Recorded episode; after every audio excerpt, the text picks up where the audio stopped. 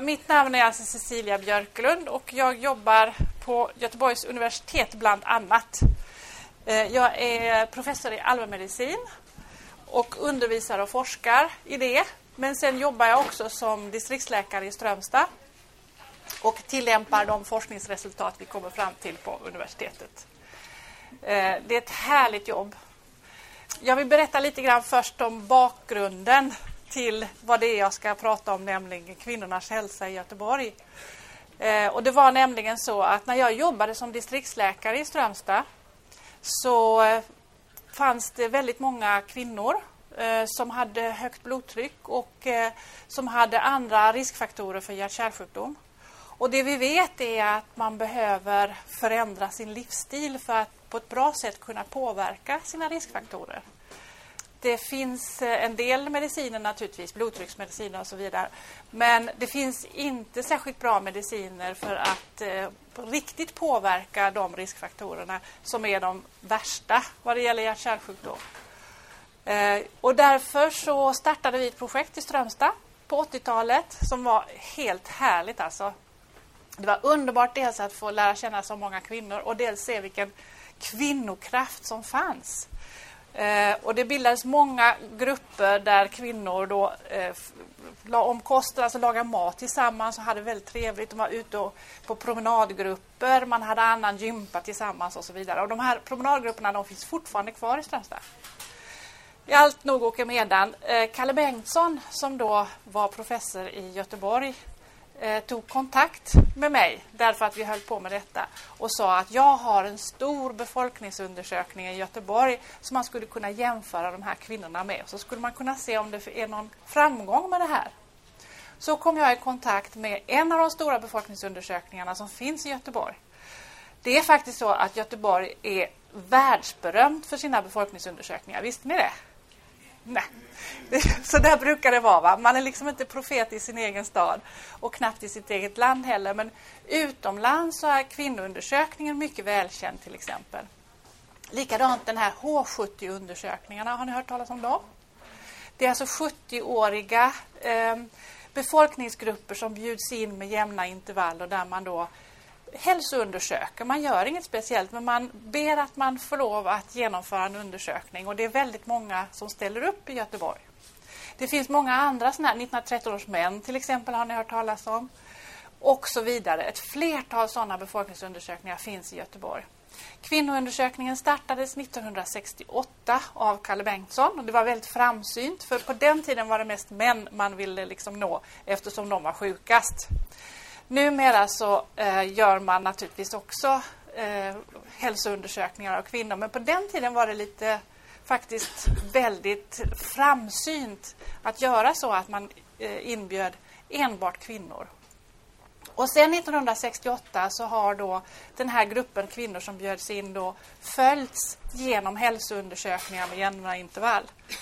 Eh, fram till tvåtusen ungefär så var Calle Bengtsson den som skötte hela ruljansen eh, och nu har han lämnat över till mig och eh, min kollega professor Lauren Lissner på Göteborgs universitet att vara de som bjuder in.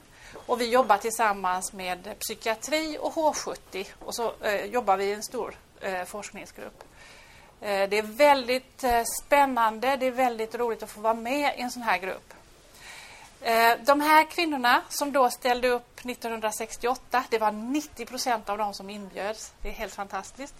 Det var ungefär ettusenfemhundra kvinnor. Och då var det från det att de var trettioåtta till sextio år gamla. Det var alltså fem olika åldersgrupper. Den ena gruppen var då trettioåtta och den äldsta var sextio år. Och det är samma kvinnor som har bjudits in framåt. Så att eh, vi har liksom åldrats tillsammans kan man säga. Eh, nu så, eh, tjugohundrafem var senaste undersökningen och då var de yngsta som var trettioåtta då nittonhundrasextioåtta, de var sjuttiofem år gamla. Och de äldsta var nittiosju år gamla.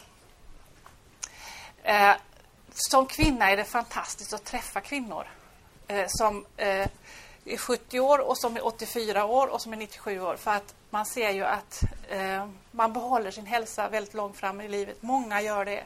Som doktor, när man jobbar som doktor På, i Strömstad så träffar man de som är sjuka och gamla. när man gör hälsoundersökningar så träffar man de som är friska och gamla också. Och det är härligt.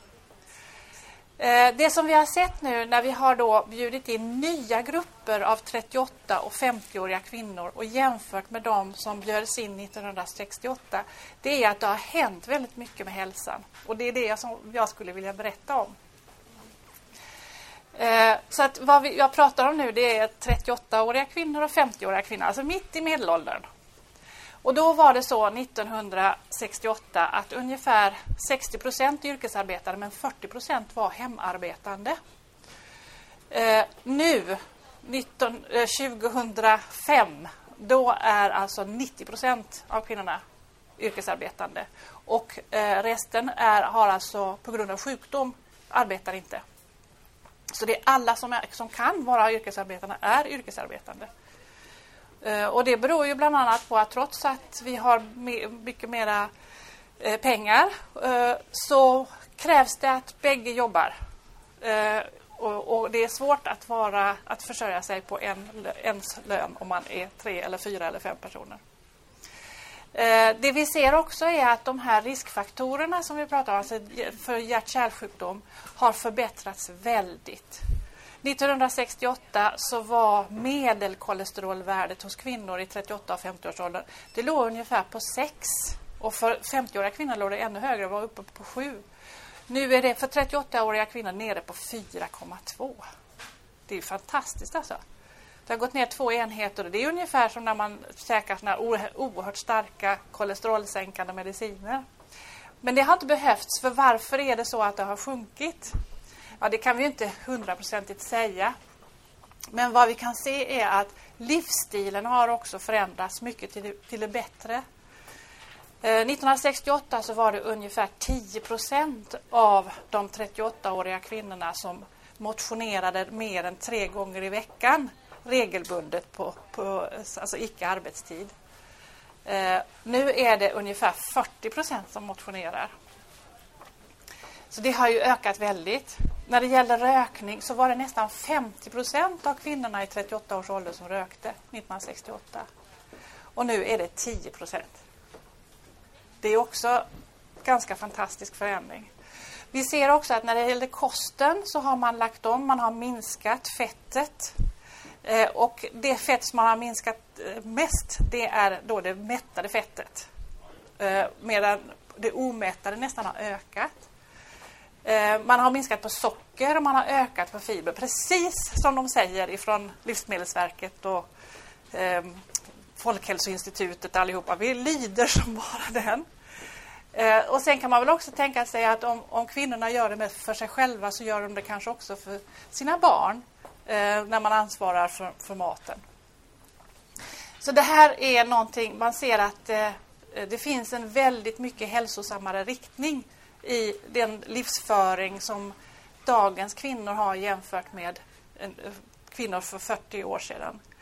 Och det handlar väl om att man har tagit till sig all den information som, är sprid, som har spritts. Ehm, vad är det, är det, finns det någonting då som har gått åt det mera negativa hållet så att säga? Ja, det är stress, upplevelse av stress. Ehm, för att vad kvinnorna säger, nittonhundratrettioåtta så var det ungefär trettio procent av kvinnorna i trettioåtta och femtio års ålder som sa att de hade upplevt perioder av stress, alltså eh, en månad eller mer eh, under de senaste åren. Någon period, någon eller några perioder av stress.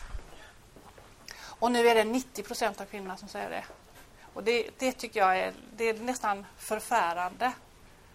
Men vi lever i en annan tid. Man kan också säga att vi kanske uppfattar stress på annat sätt. Men jag tror att det, det faktiskt är så att eh, dagens liv är mera pressat. I alla fall för, för medelålders kvinnor. Hur är det med vikten då? Har vi någon sån här fetma-explosion i, i Sverige? Nej, inte bland medelålders kvinnor i alla fall. För de stressar runt så att eh, det blir, de hinner liksom inte gå upp i vikt tror jag. Eh, det, det har alltså inte skett någon, re, någon relativ viktsökning. I och för sig har medelvikten gått upp något, men medellängden också. Så att i förhållande till sin längd är kvinnorna, har kvinnorna samma fettlager som vi hade för fyrtio år sedan ungefär.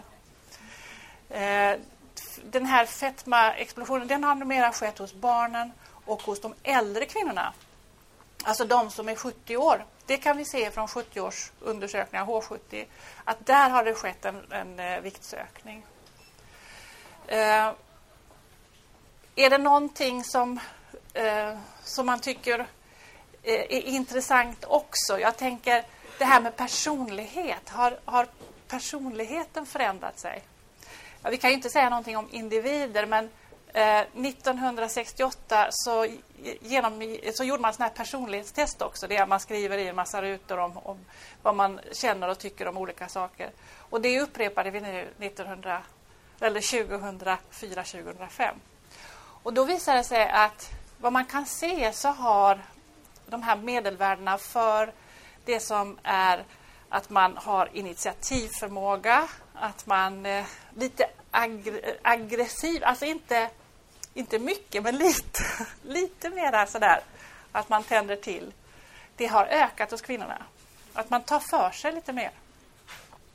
Men det har inte skett på bekostnad av den delen som handlar om omvårdnad, att ta hand om, att, eh, att bry sig. Och det tycker jag är härligt. Uh, och det man kanske skulle önska, eller om det fanns någon liknande undersökning för männen, så kanske det omvända har hänt, nämligen att de kanske inte är riktigt lika på hugget, men att omvårdnaden finns kvar. Eller kanske till och med har ökat. Det finns eh, naturligtvis väldigt mång- mycket mer och många fler resultat att visa från den här undersökningen.